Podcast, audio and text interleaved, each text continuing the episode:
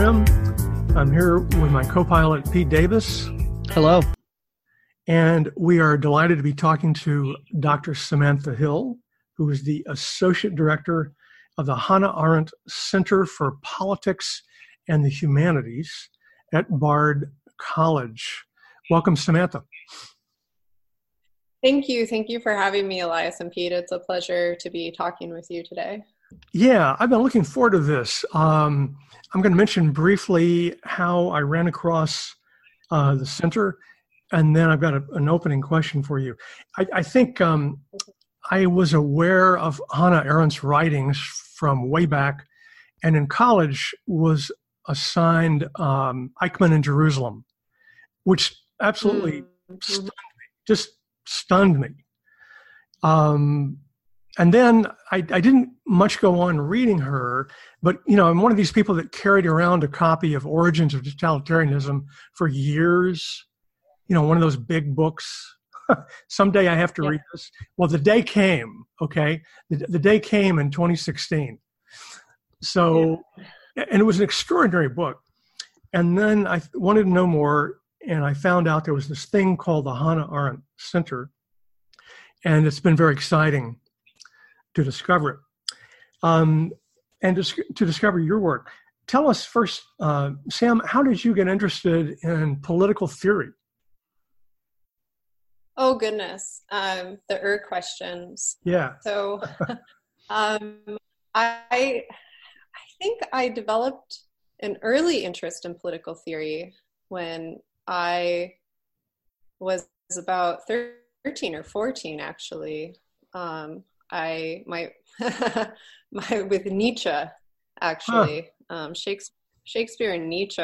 Um, I came across a volume of his collected writings. My mother used to hand me twenty dollars and drop me off in front of the Barnes and Nobles, which was the one bookstore oh, in town. You know, so yeah. Yeah, it was. I went in on my own and I kind of fumbled around and somehow I came out with, you know, one of these, you know, everyman volumes, the collected writings hmm. of Nietzsche. I, fell in love with the birth of tragedy mm-hmm. um, when, mm-hmm. I, when I was about 13 or so. And then I just started poking around. You know, that was the beginning of the internet age in my lifespan. So I could I could search, and I think I remember I read Locke from there. And when I got to college, um, I knew I wanted to study political philosophy um, I wasn't quite aware of the difference between philosophy and political theory at that point. Mm-hmm. Um, but I came across Hannah Arendt's The Human Condition my freshman year of college. I was actually in the library looking for an Erich Fromm book,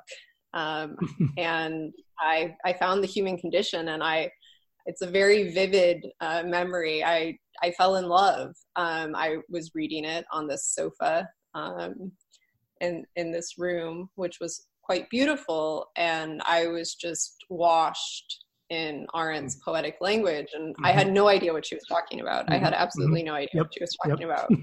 about. so I took about nine directed studies in college to do nothing but read Hannah Arendt. Um, and Aristotle and Hegel and wow. um, Marx and Frankfurt School thinkers, which is what I'm still doing. that's great. So great. that that's the long that's part of the long story of how I ended up on that path. Um, yeah. And you got a PhD, I believe. Yes, so I have a PhD in political science um, from the University of Massachusetts Amherst. Mm-hmm. Um, I wrote about uh, the political life of mourning in contemporary political theory, huh. thinking about the ways in which individual events of loss um, become collective political events for organizing. Um, and I, I taught, a, I was teaching a course on that at Bard actually in 2016 when Donald Trump was elected president. Um, mm-hmm. From Antigone to Black Lives Matter, um, thinking about death and mourning and political theory and it was really it was it's the only time i've taught the course and you know it's rather indulgent to teach a whole class on your particular area of interest um, and i walked in i remember i walked into the classroom that Wednesday morning after the election, mm-hmm. you know, and nobody had gone to bed and there were 16 students in the class and it was just dead silent and they were sitting there quietly crying just huh. tears streaming wow. down their cheeks and it the class became an exercise in mourning um, which perhaps i'll write about someday um, developing that work somewhere else but in mm-hmm. the meantime i've I find myself doing more intellectual history these days or writing about um, cultural topics. Could I jump into an Arendt question? Please. Yes. Or is it too early to do that? No, no. So something that fascinates me is we we get this. I have the very layman Arendt question. Elias will have much more uh, rigorous uh, back uh, uh deep cuts. Um, but I will ask about the famous line, which is, you know, the banality of evil is written in 1960. The the phrase is coined in 1963 um, by Arendt, and yet it seems like we have, and everyone talks about it. You know, it's it's very popular idea, and yet we have mm-hmm. we have not internalized it as a culture as a path to how evil happens. You know, people still file away going to their jobs. Uh, people still participated in um, in aspects of the war on terror that, and they, you know, people are in the Trump administration now, and I'm from law school. The the uh, I'm from the legal profession, which is the greatest profession of the banality of evil. and these you know they know about this phrase they know about that they've inter- they've they they read it they they've heard about it and yet we're 50 years yeah. later and people have not internalized it as that is how it happens they keep saying oh you know i'm not like hitler i'm not like that i'm not like them. exactly exactly why do you uh why do you think it hasn't it's broken through to the consciousness but has not broken through to the soul samantha. To the soul. It mm. hasn't well you know Arendt says that there's a great there's a great letter that she an early love letter she writes to I think her it's her second husband Heinrich Blücher and you know she says you know uh, it's some you know it's this kind of romantic sentence and you know getting on and then she says but there's no soul so I'm not going to worry about that. So I think the two in hmm. Arendt parlance perhaps would be um, similar. If it had broken into our self-reflective consciousness that might be akin to breaking into our soul. Um you know evil is something that has always existed in the world. This is one of the i think fundamental questions of philosophy and of political philosophy.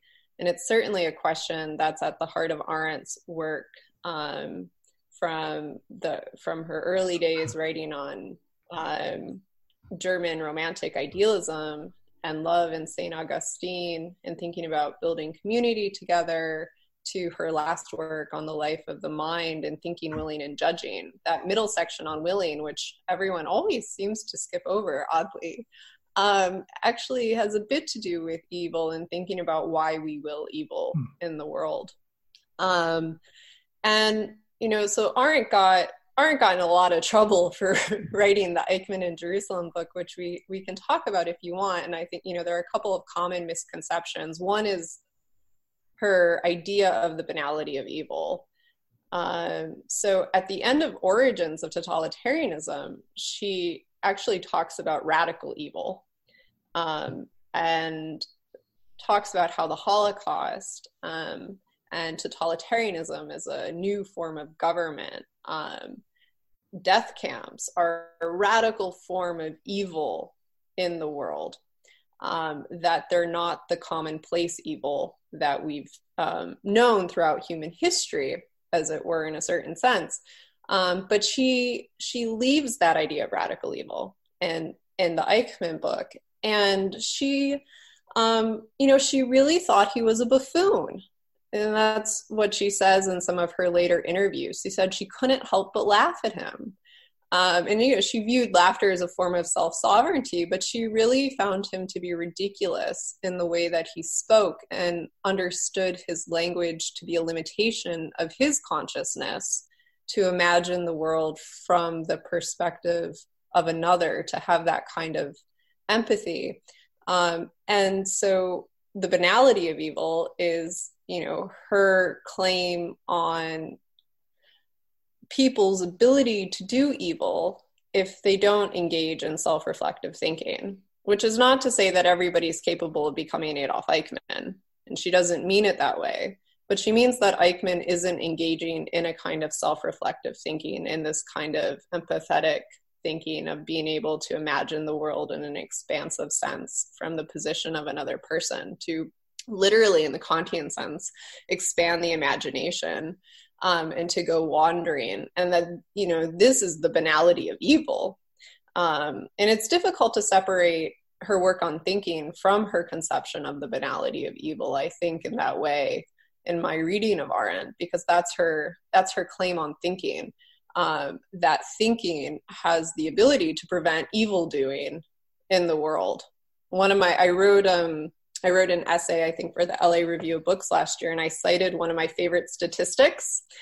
Um, every year the um, the U.S. Department of Labor conducts an annual time use survey where they ask people how they spend their days. And one of the questions that they ask is, How much time do you spend a day thinking? And I have, which is a, mar- it's a marvelous question. I have no idea what they mean by it or right. what people hear right. when they're asked that or what it's actually measuring. But it's something like 15 minutes a day. Uh-huh. People say they spend thinking um, you know, as opposed to the three or four hours they spend watching TV and the mm-hmm. and the other three or four hours they spend on the computer. Um, yeah, you. Hmm. An interesting sign. You know, um, there's a documentary about her called Vita Activa, and at one point, mm. um, I think it's her teacher Karl Jaspers, maybe in the early '50s, writes to her. She's she's um, he's doing something on German guilt. And they're corresponding about it. And she's talking about the experience of the war and these demonic forces or something like that. And he seems to yeah. push back and say, no, we, we don't want to make this regime into some extraordinary metaphysical uh, thing because then uh, then that's a, a risk, that's a danger, that's weaponizable, you know.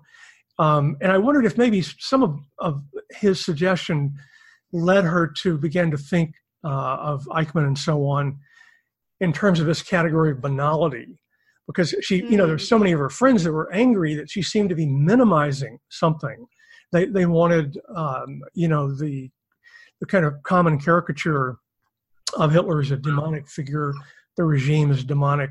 And anything short of that couldn't possibly be so, right? Right. I don't know if I can. I have my computer open in front of me. It's a great question, and I'm not sure that I can find the exact reference right now. But if people go to, I would say it's probably within the first 60 pages of the fabulous Arendt Jaspers correspondence volume, which is just oh, really? yeah. enormous. The tomb, right?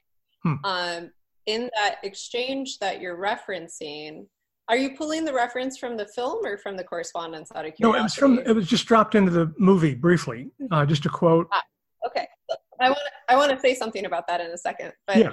if you go to the correspondence, and I'll send you, I'll send you, um, I'll send you the reference. Um, okay. Jaspers actually uses the term banality. Um, in talking about the regime in their early correspondence. Um, and I think that their exchange definitely has an influence on the way that she's thinking about acting in the world.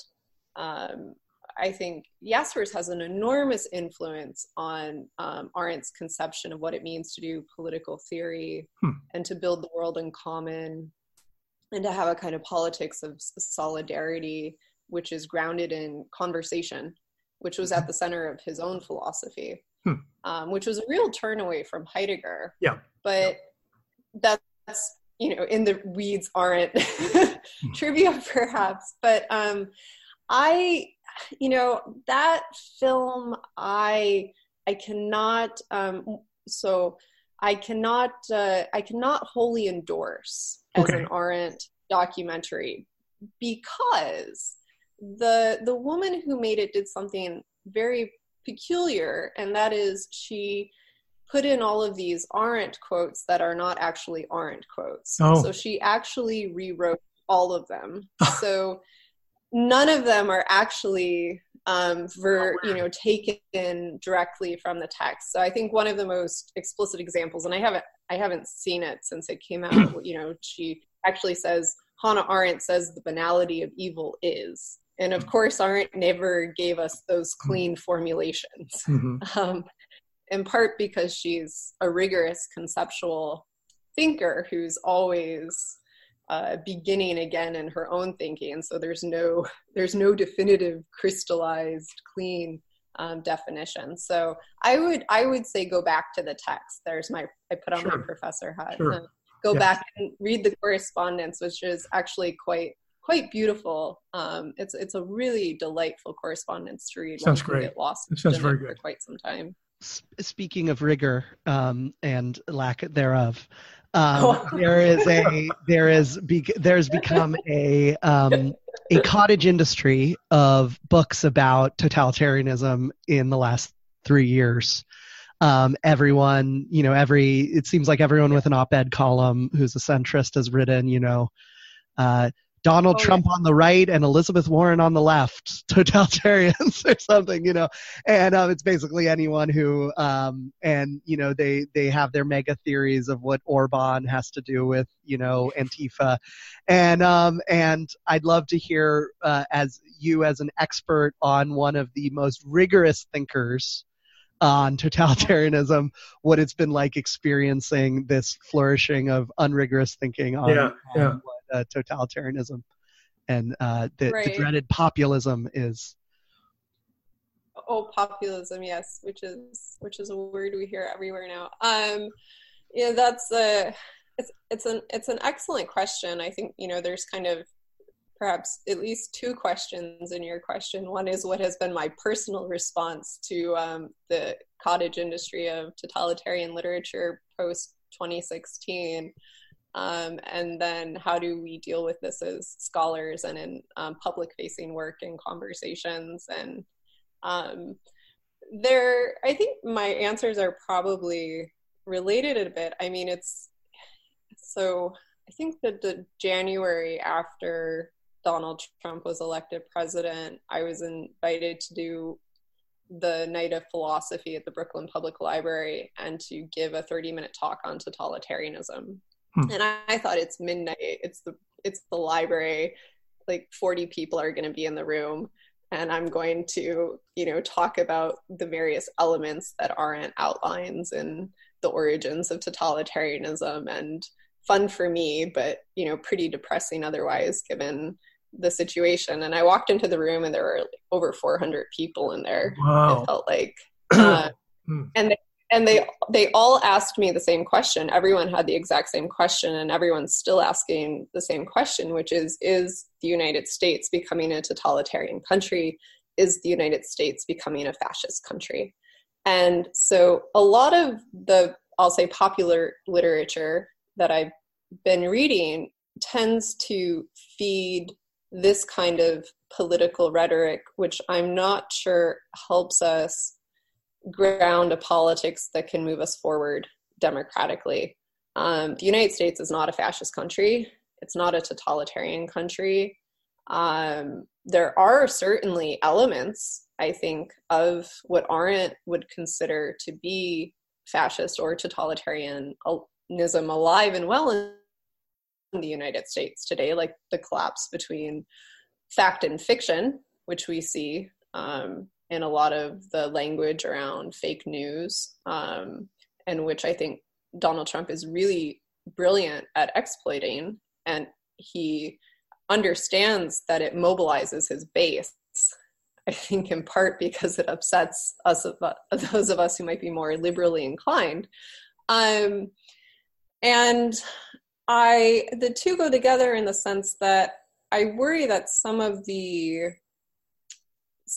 some of the writing that I read, like Jonathan Franzen's piece in the New Yorker this week on global climate change, for example. one that will go down in history.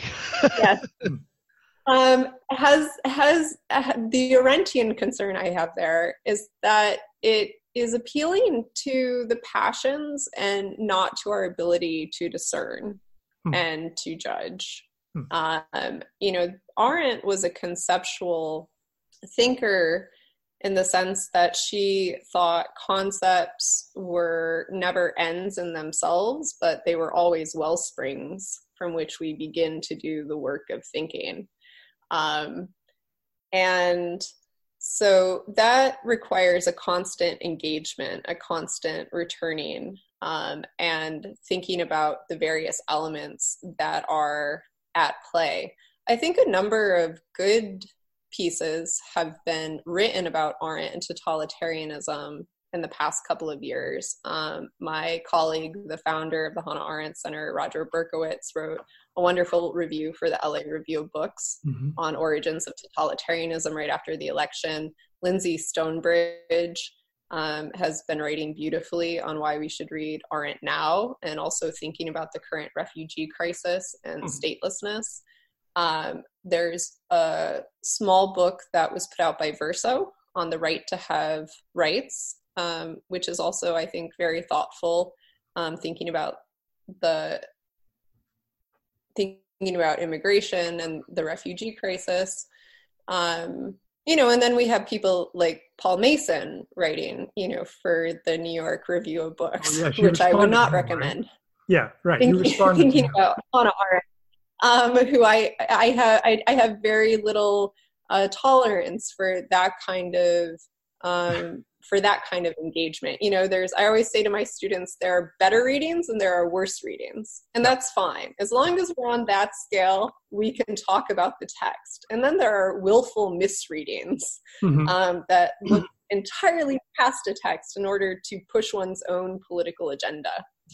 Um, but I think it's important right now to historically think about the differences between totalitarianism, fascism, authoritarianism, political dictatorships, um, and in our in a lot of popular publications, I think we see these terms being collapsed in upon one another. Mm-hmm. Um, you, Bernie Sanders tweeted yesterday basically that Trump is an authoritarian.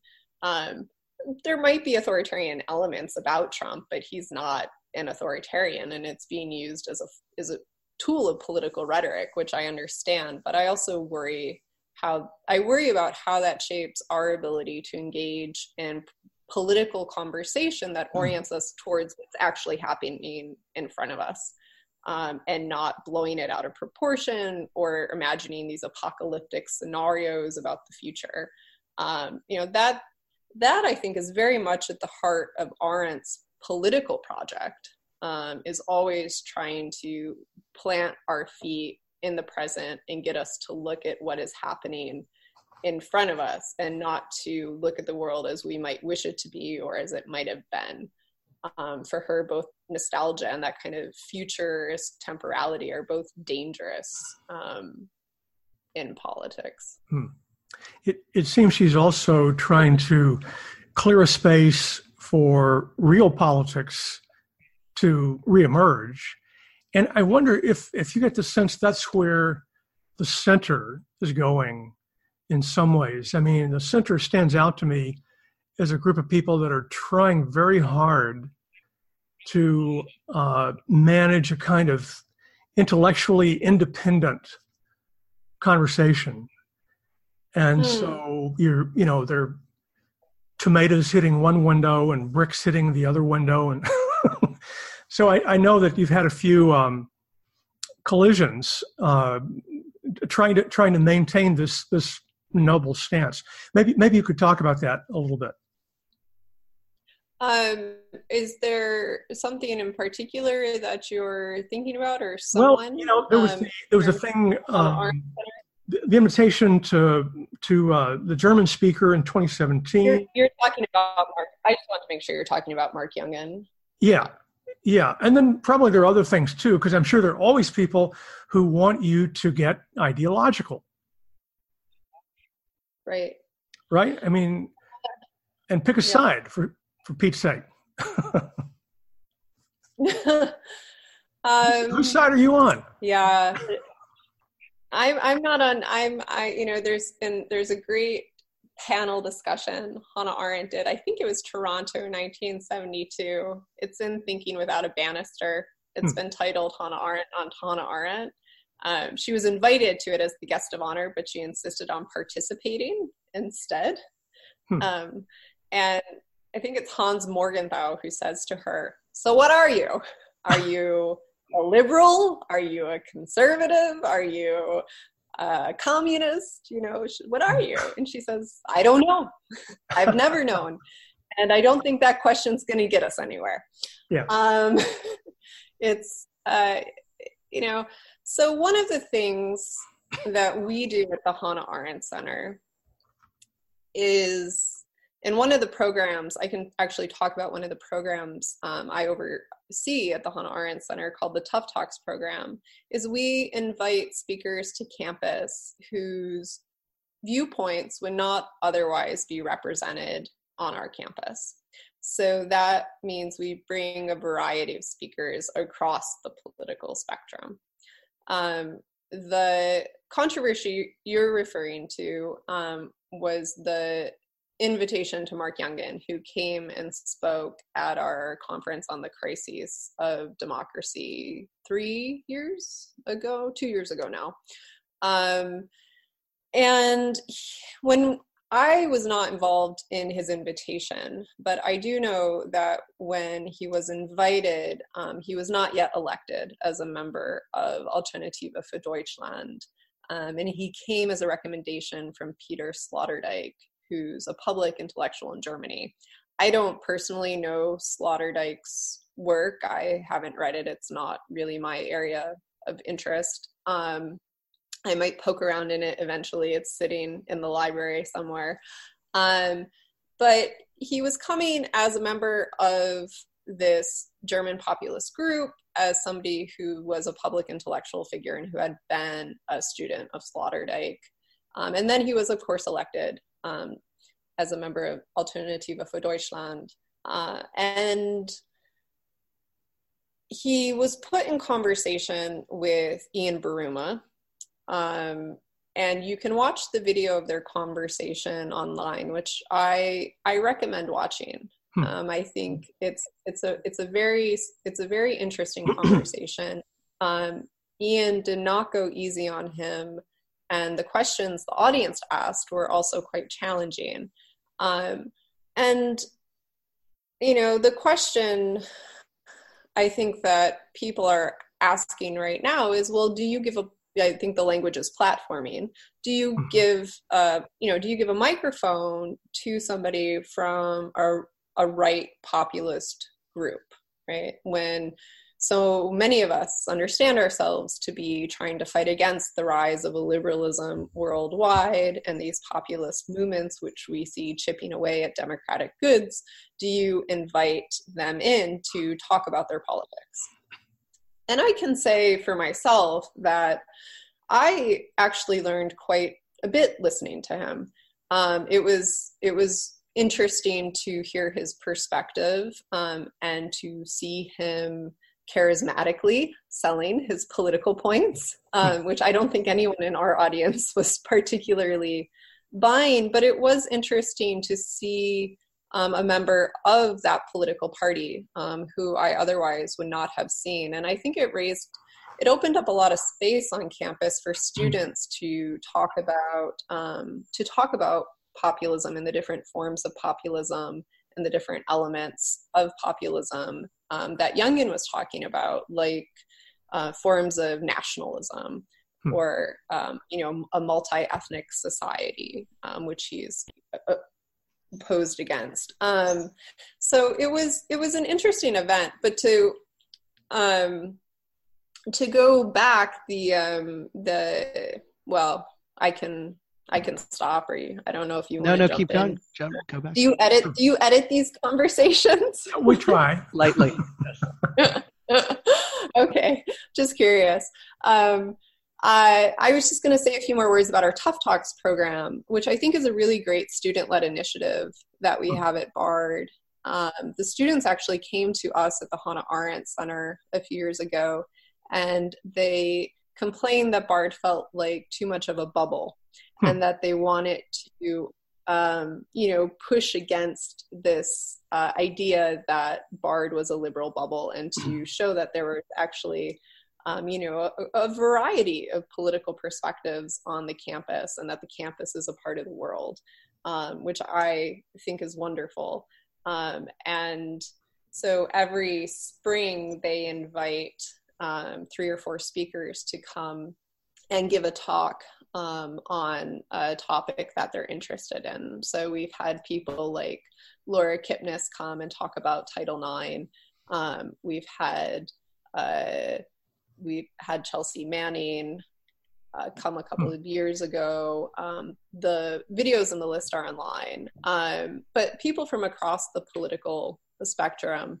And I think that this kind of work that the students are doing um, and that we're doing at the Arendt Center of opening up space for conversation is uh, the kind of political work, um, you know, that I wish there was more of today. And I think some people are really trying to do it, but thinking about creating spaces for conversation where we can meet one another first as human beings and then to share our political opinions with one another and to be okay with disagreeing with one another um, and to engage the ideas and not collapse into ad hominem attacks. Um, in the human condition, Arendt says that the political virtue par excellence is courage.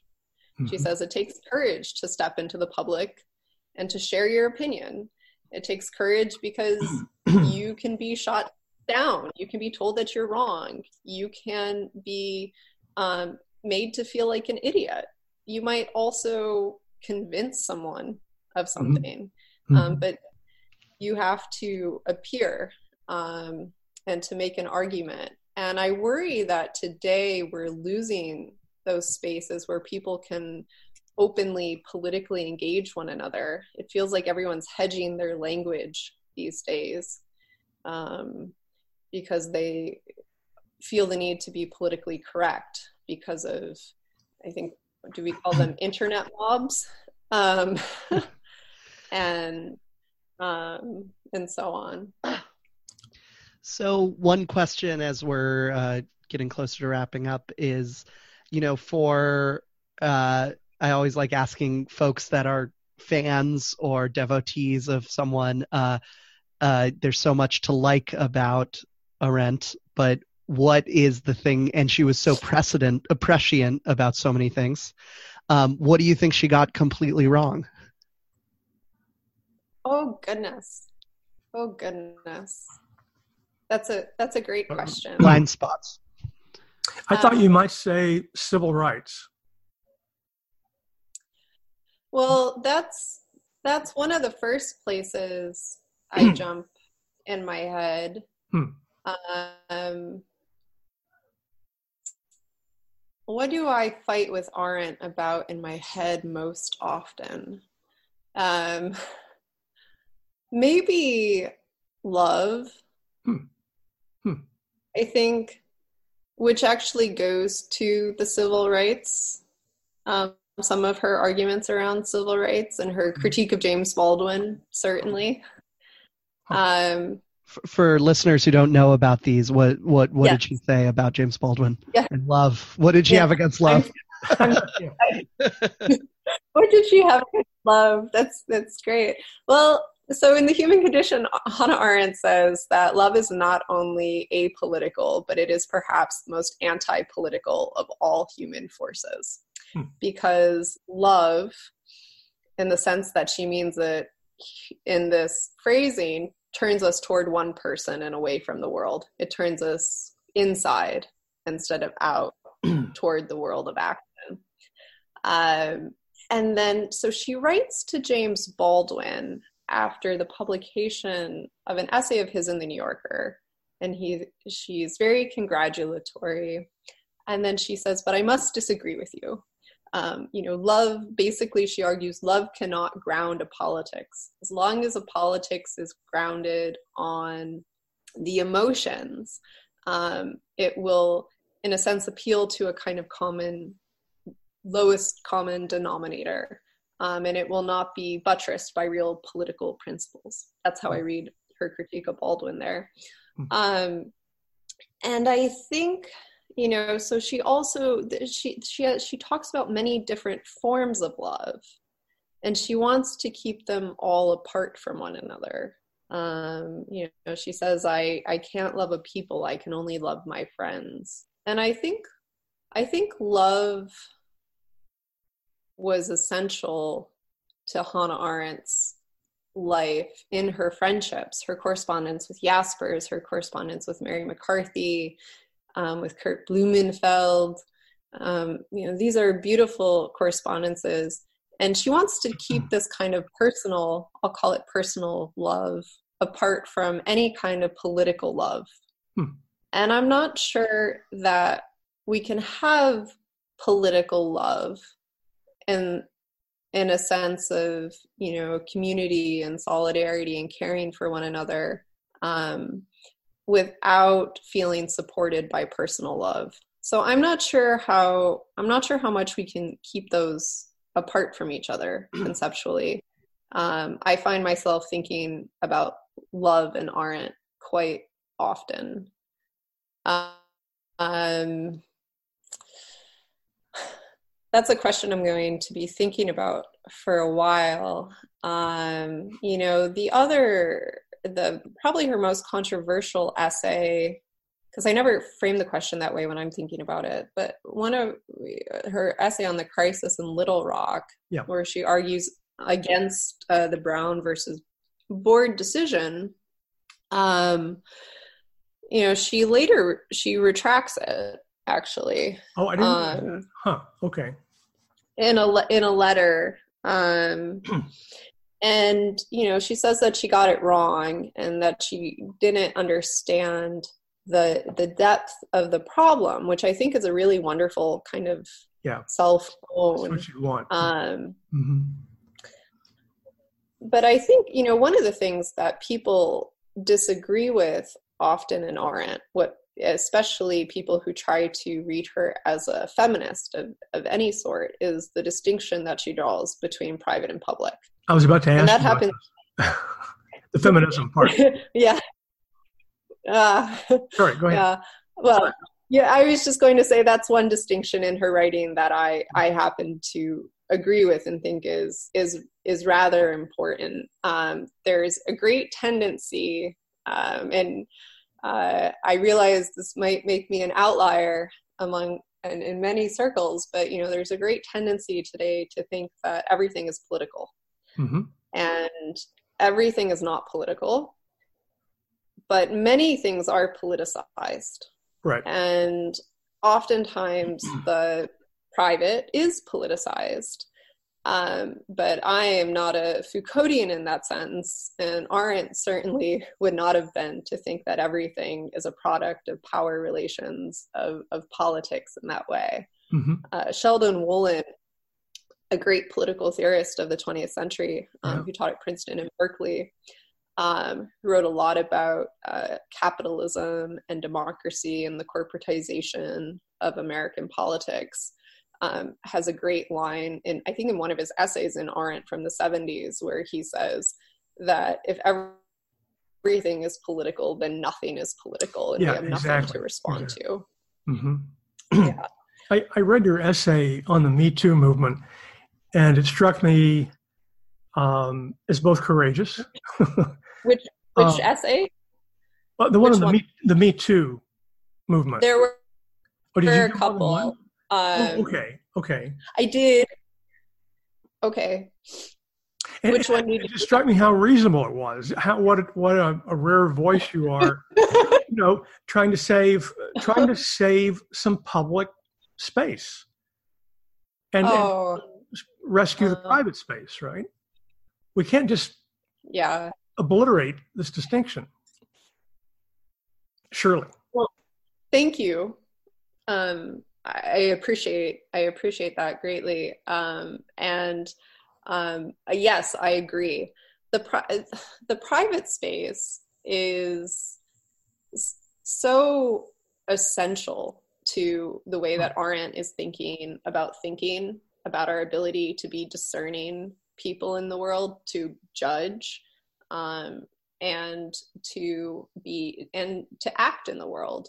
Um, we need we need the private sphere. We need the space of solitude um, where we can retreat and relax um, and engage in conversation with ourselves.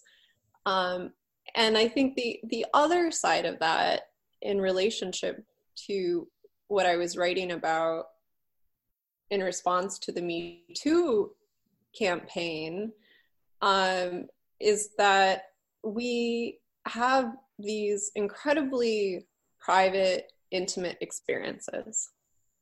Um, and when we, and I'm, I'm using the we here, um, but I'm just, I'll speak for my myself. You know, as a as a woman, when I share a private experience in a public space, that experience is very quickly co-opted hmm. into mm-hmm. a pre-existing political language mm-hmm. that has a political agenda mm-hmm. and that flattens the experience um, and i think it is also a way of taking agency away from women's stories that they're telling hmm. um, Arendt always emphasized the need to retain plurality in the world and our distinction from one another.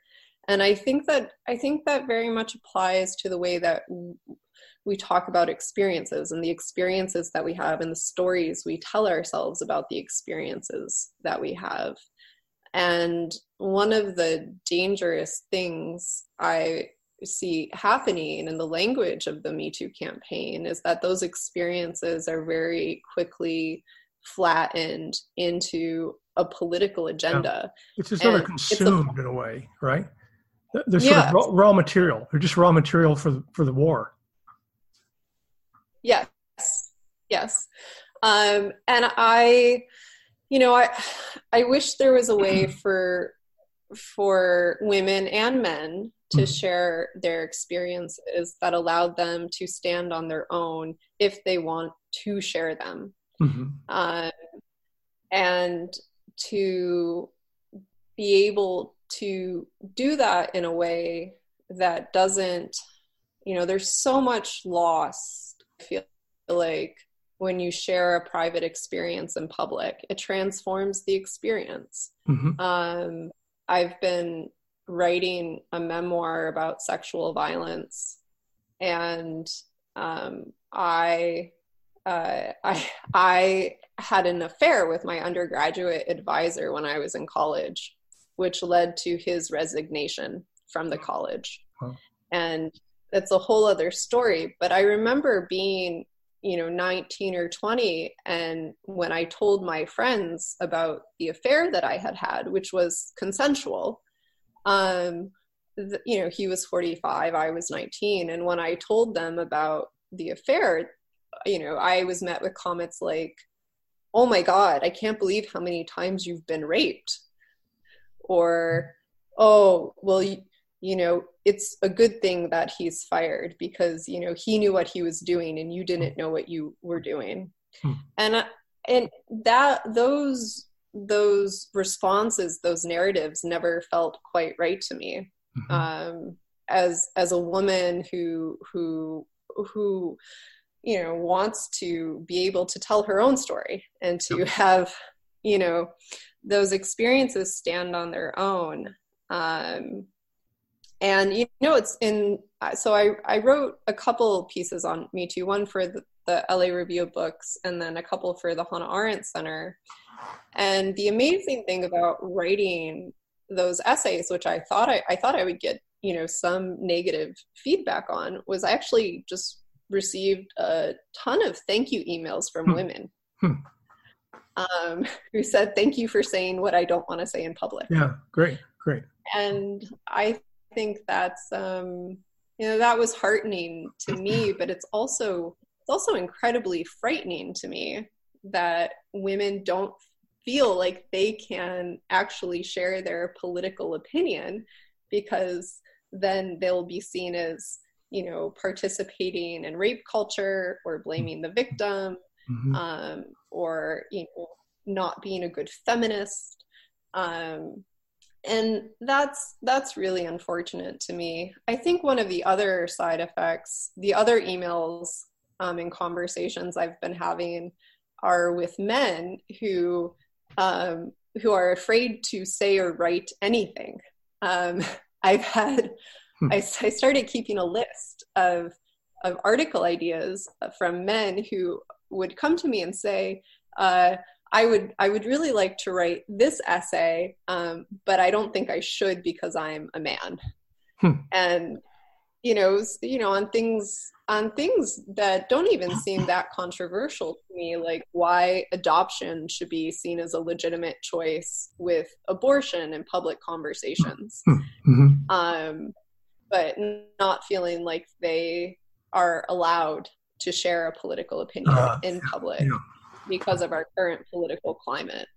And yeah, to me, that um, I I'm interested in opening up spaces of conversation, um, not not foreclosing them, and um, yeah.